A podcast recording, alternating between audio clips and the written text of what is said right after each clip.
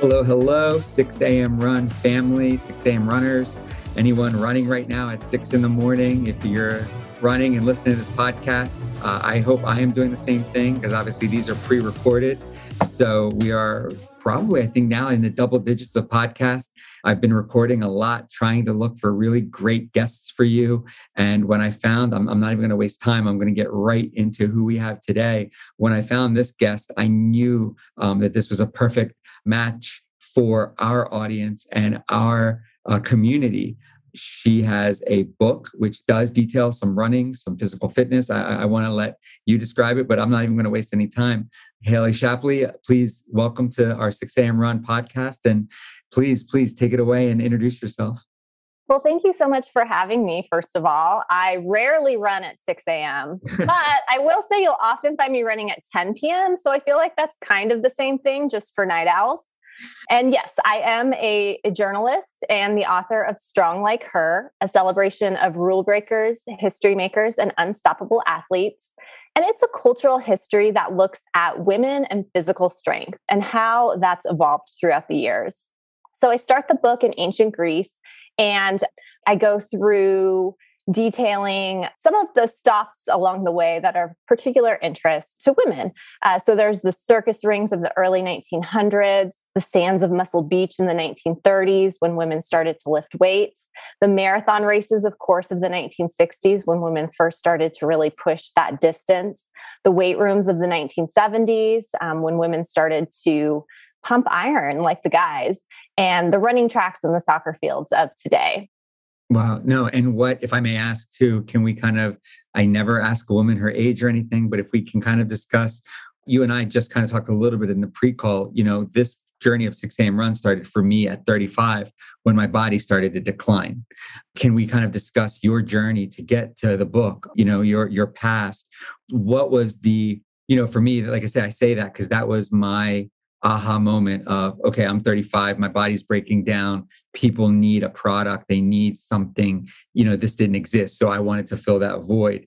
Can we talk a little bit about your journey to the book? What did you go through? You know, was there your aha moment, your past, maybe something you did, or your career, or career change, maybe was it? You know what I mean? Can we talk about how you got to this point where you are today, Haley? Yeah, of course. So I grew up in the eighties and nineties being pretty active. I played a lot of sports. I enjoyed running. I ran track and field in, in junior high. I played basketball. I was a swimmer. I was a tennis player. So I did a lot of different things. But the one thing I never really did was strength train. Mm-hmm. I never wanted to be bigger. You know, I really always wanted to be smaller. I wanted to be faster and more agile and more powerful, but I never really considered lifting weights with any intensity, I guess. I did a little bit of it here and there, but not a lot of it. And so it was around twenty fourteen, twenty fifteen, when I started to strength train. And it really changed my ideas of what I was capable of and changed my ideas about sort of what I thought my body should look like. We get so many cultural messages about that. And, you know, of course, I mentioned growing up in the eighties and nineties, this is like the Jane Fonda era, right. Aerobics, leotards, all of that, which is great. But it was very much focused on, you know, slimming. And so once I started to strength train, I noticed lots of other women seemed to be doing the same thing. And it felt like everywhere I looked, I was seeing women who were getting involved in powerlifting and CrossFit and American Ninja Warrior, um, who were running, you know, Spartan races and other obstacle course races that involve needing to have some strength to carry obstacles around and navigate um, monkey bars and, and climb ropes and all of that kind of thing. And so I wanted to know how that had evolved, because it felt like for the first time that I could remember, visible muscularity was kind of a cool thing. And so I started to read about the history of fitness, and probably unsurprisingly, there wasn't a lot about women in those books. It was mostly about men and how fitness had evolved for them. And so once I discovered that, I knew that there had to be interesting stories of women who have been pushing their athletic potential since the beginning of time. So I really set out to uncover and tell those stories. And I've been a journalist for my entire career, but I was largely focused on travel and lifestyle and other topics before this. I did cover a lot of health, but this was my first book um, and first foray into a project this in-depth. Yeah, I think, you know, it's so funny you mentioned that, because I also, I feel like there was like, there is definitely a shift. I think before COVID, I think a lot of us, some of us have kind of shifted our gyms to now make home gyms. I do feel bad that a lot of gyms, even, you know, you see CrossFit and things like that, people are now using their own bars and their own equipment. During the pandemic, you couldn't find really good or quality at low cost equipment, even on Amazon, right? Right. But what I'm agreeing with you on, you know, I think I'm I'm very similar, eighties, nineties. I make no mention, I'm I'm forty-two. And I think there was, there definitely was a shift of when I used to go to gym in college, um, right here, I'm from University of Delaware. And I just used this kind of, this area as obviously my barometer. But back in the late nineties, I want to say, I feel like it was every woman on an elliptical machine. You know what I mean? And that yeah. was like what women did, right? Go to the gym, go to the elliptical. I do. It's funny that you're saying that, because now I'm like, wow, like she's right. Like there are definitely now women are in the weight section, so to say, right? Like it's, and it's nothing. You don't think, I mean, I don't, I don't, I don't think twice when I see a woman lifting, you know, doing curls or, you know, right. doing a bench press or anything like that, you know, that, okay, let me ask you this. When you think of running, you and I talked a little bit about this in our pre-call. When you think of running, when you think of lifting, for me, there's no question there's that aspect too of aggression that you get to release, right? I'm a father of two, I'm a husband. You know, I think what running does for me, it allows me to be a calmer, more in control of my emotion person, so that I'm not yelling at the kids constantly. Because you know how, and if you mind me asking, do you have children or? I just have a cat child, so, but, so, but, you know, but, no, similar but, frustrations but, at some time.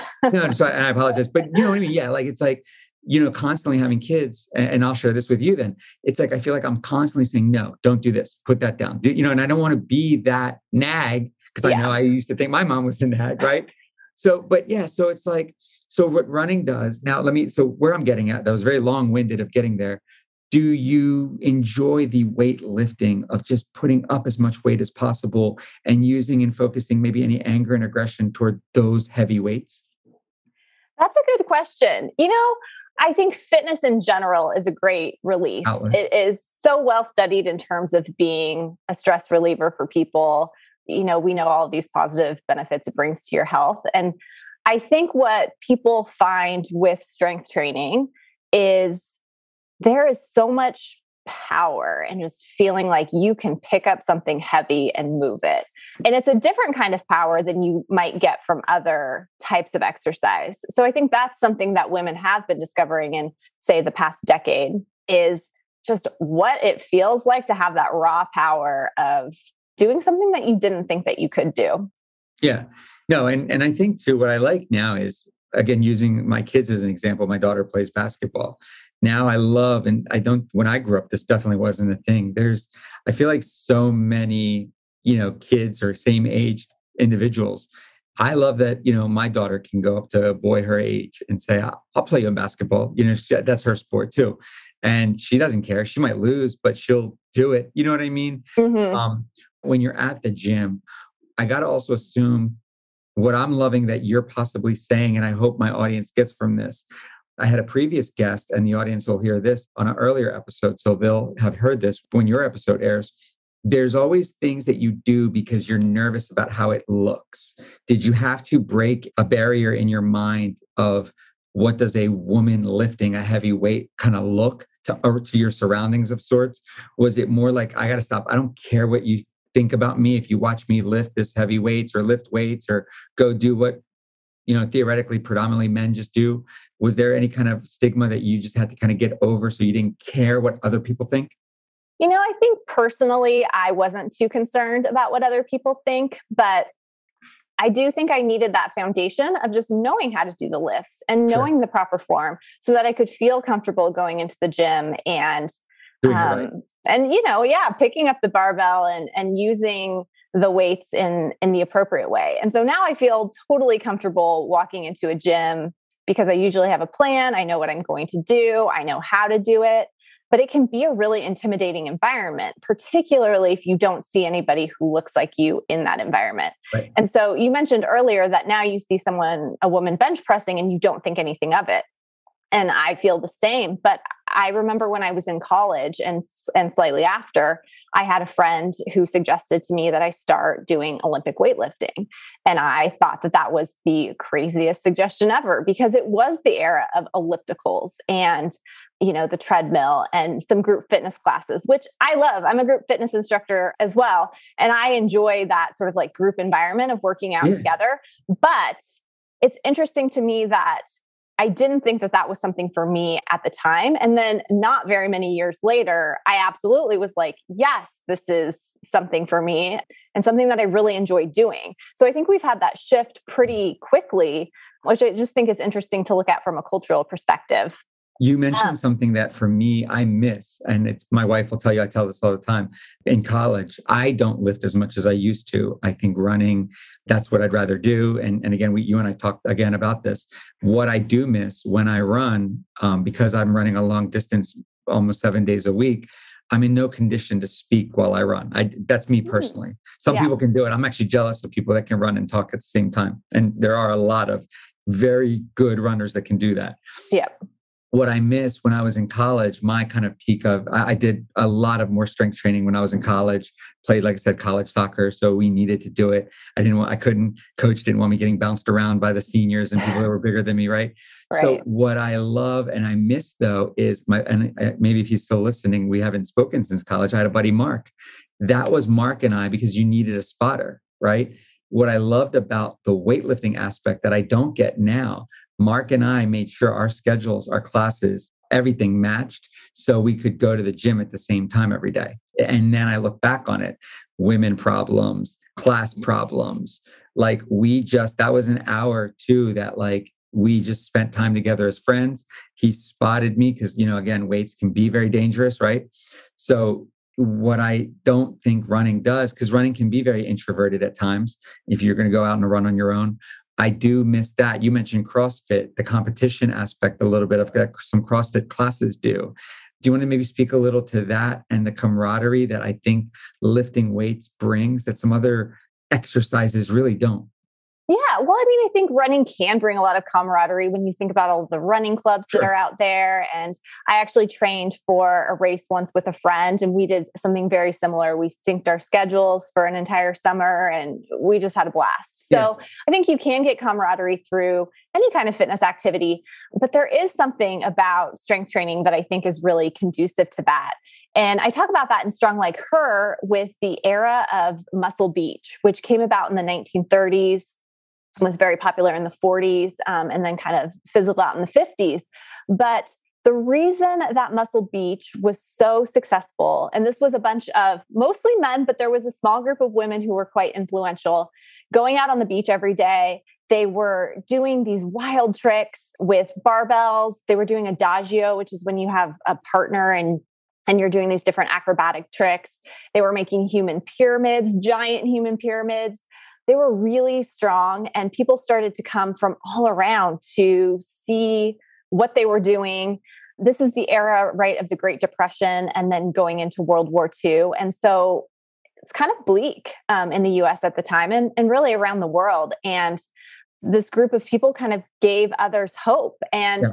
they were sort of, you know, working out for the fun of it was not a popular thing at the time.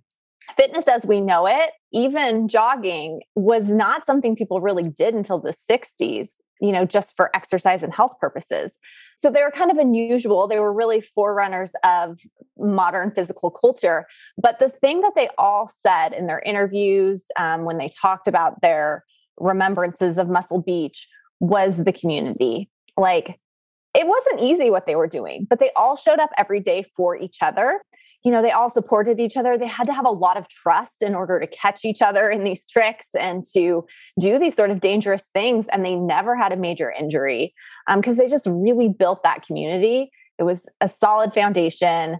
And that is sort of the kind of thing that you get from really pushing your limits right. with somebody else.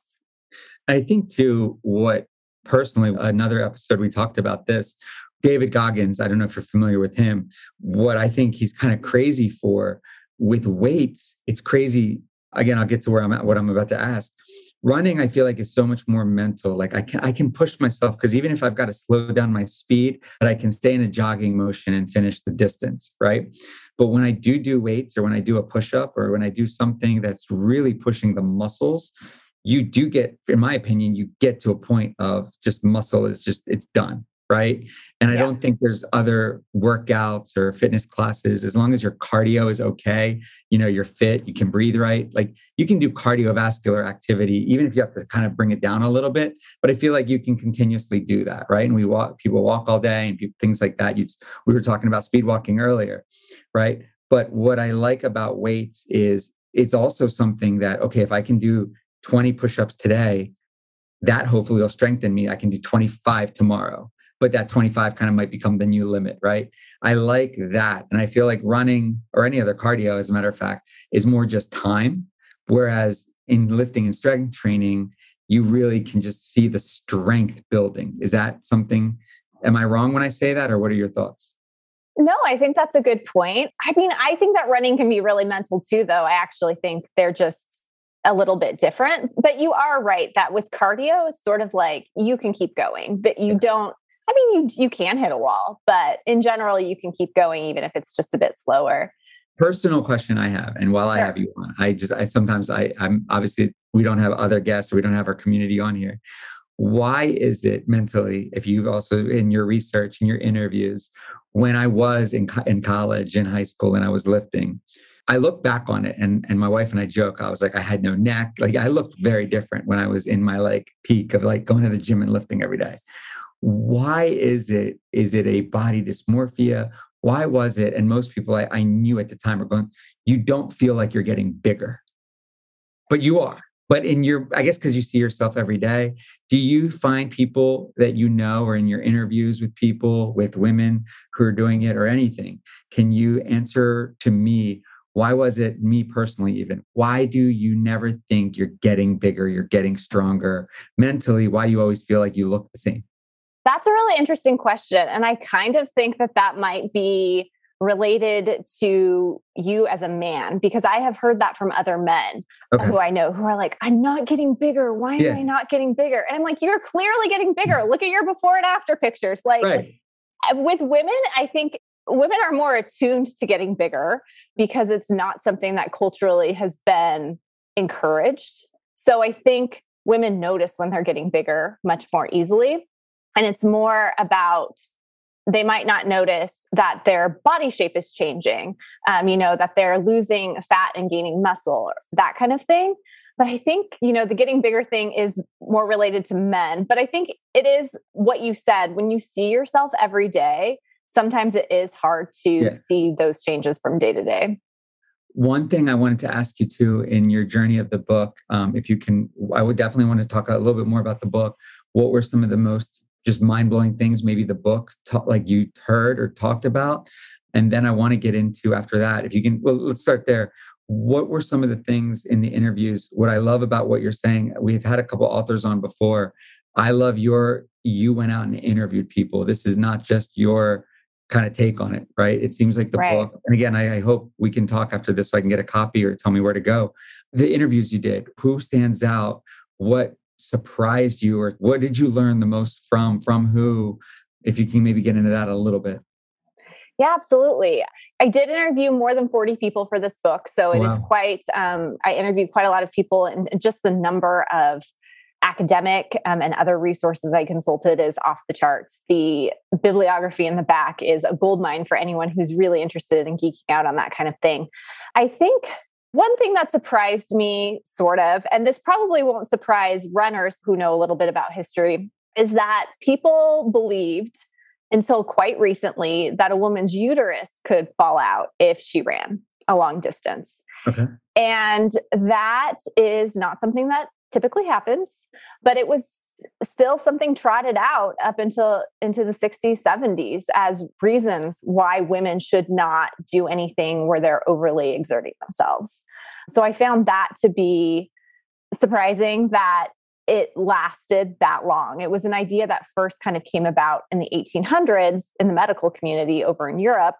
And then, of course, we see like the wandering womb idea that goes all the way back to ancient times. So it's, I guess, something that's been around forever, but something that still people, a lot of people really believed. Do you think a lot of that has to do? I feel like this generation doesn't have the wives' tales we used to have. Does that make sense? Mm, yeah. I think some of those are getting busted for and sure. I, I think because this generation has Google, has YouTube, has access to information. My parents are Persian. Uh, there's a Persian myth. If you, uh, it's, I've still, by the way, because it's so bad, I still follow it. But there's a Persian myth that if you cut your nails at night, you will lose someone close to you.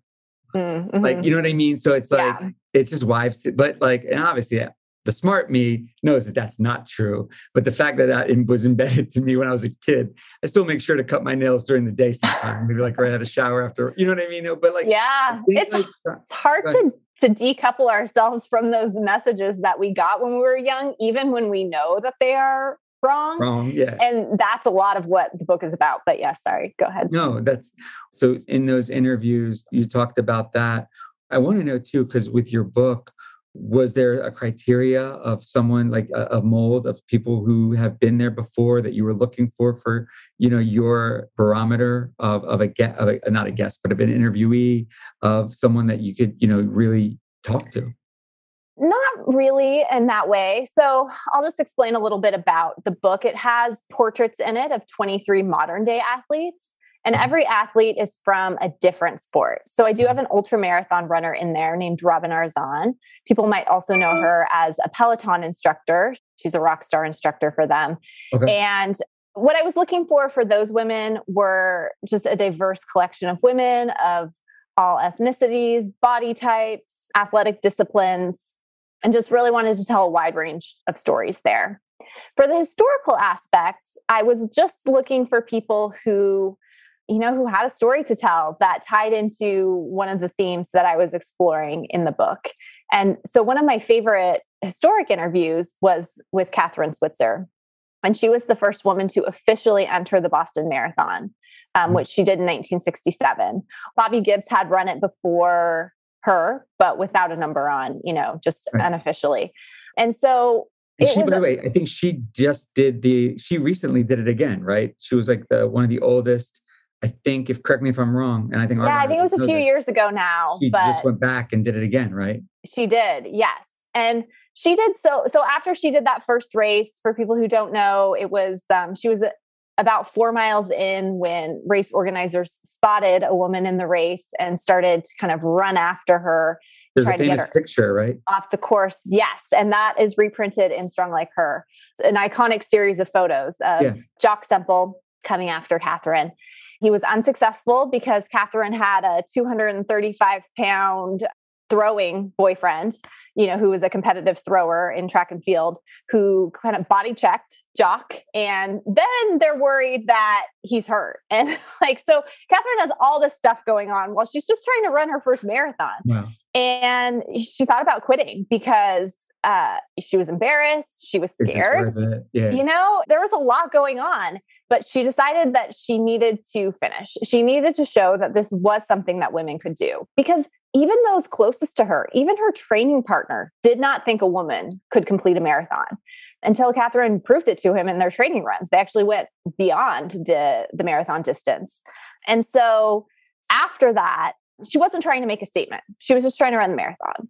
And then she kind of took up that mantle of getting women the ability to run in these races. And she was instrumental in getting the marathon added for women to the Olympics, which happened in nineteen eighty-four.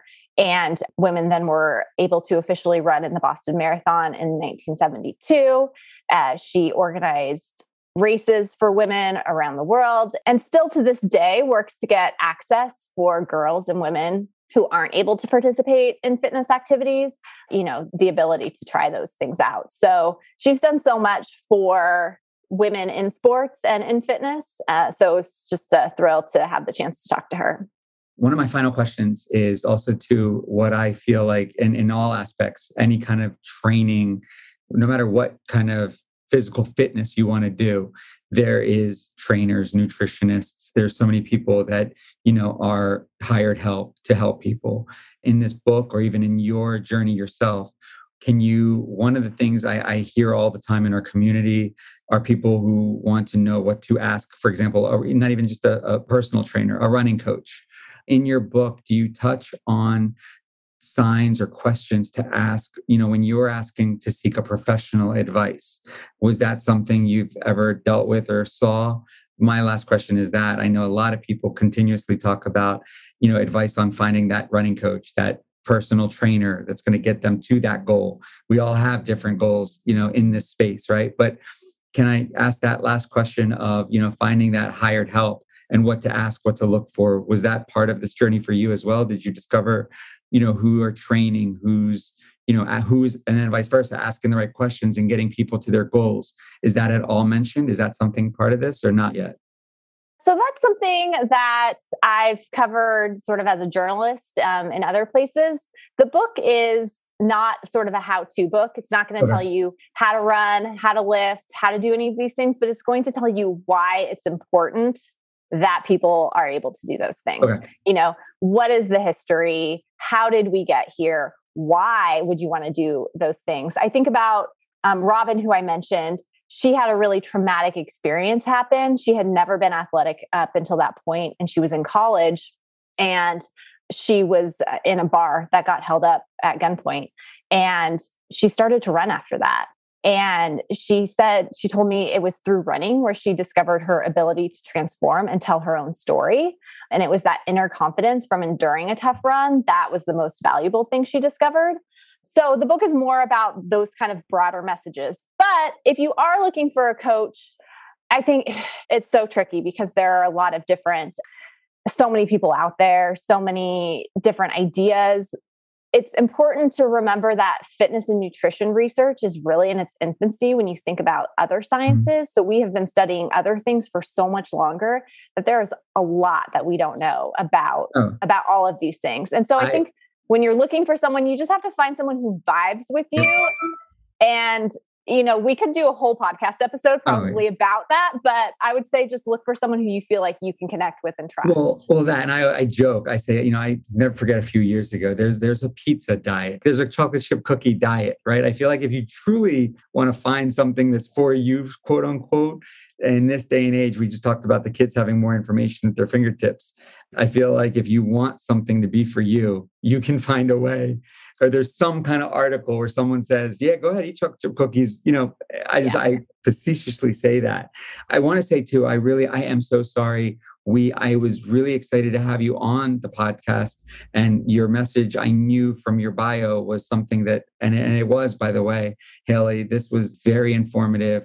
Please, two things. One, so I can put in the description, send me everything so people can contact you. People can go look at the book.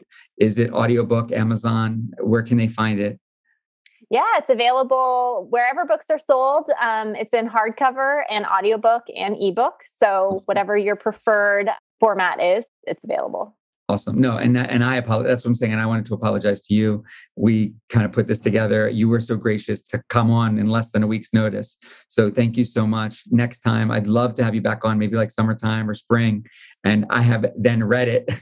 So I don't maybe ask any kind of like off questions. So I do apologize if I did, but... Oh, no, no, no. I don't expect everyone to read it before they talk to me. I have interviewed many authors for stories and not had a chance to read their books. So it's no yeah. problem. But I, I don't want to, you know, I want people to know that it's it not is. a how-to yeah. book um, because a lot of people do think I'm going to tell them how to start lifting weights, which is just not what this book does. No, but I think your book...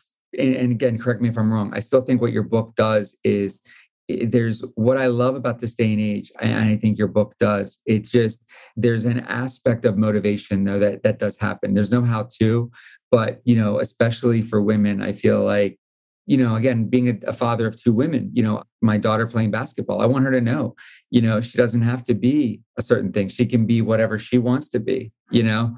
So I'll say one last thing on my end. I joke with my daughter, having two daughters and me being an only child. I'm like, when you get married, you got to make sure our last name, you know, lives on. I, I joke with her, right? Because I'm like, I don't have a son, right? Mm-hmm. So I think that I got that, you know, you kind of, again, your stories that are in there are women that trailblazed. So that right there is still motivation for some people that are just questioning a little bit. Should I, shouldn't I? I think they would read something like your book or listen to you and be like, all right, now there's no holding me back if, if I'm right on that.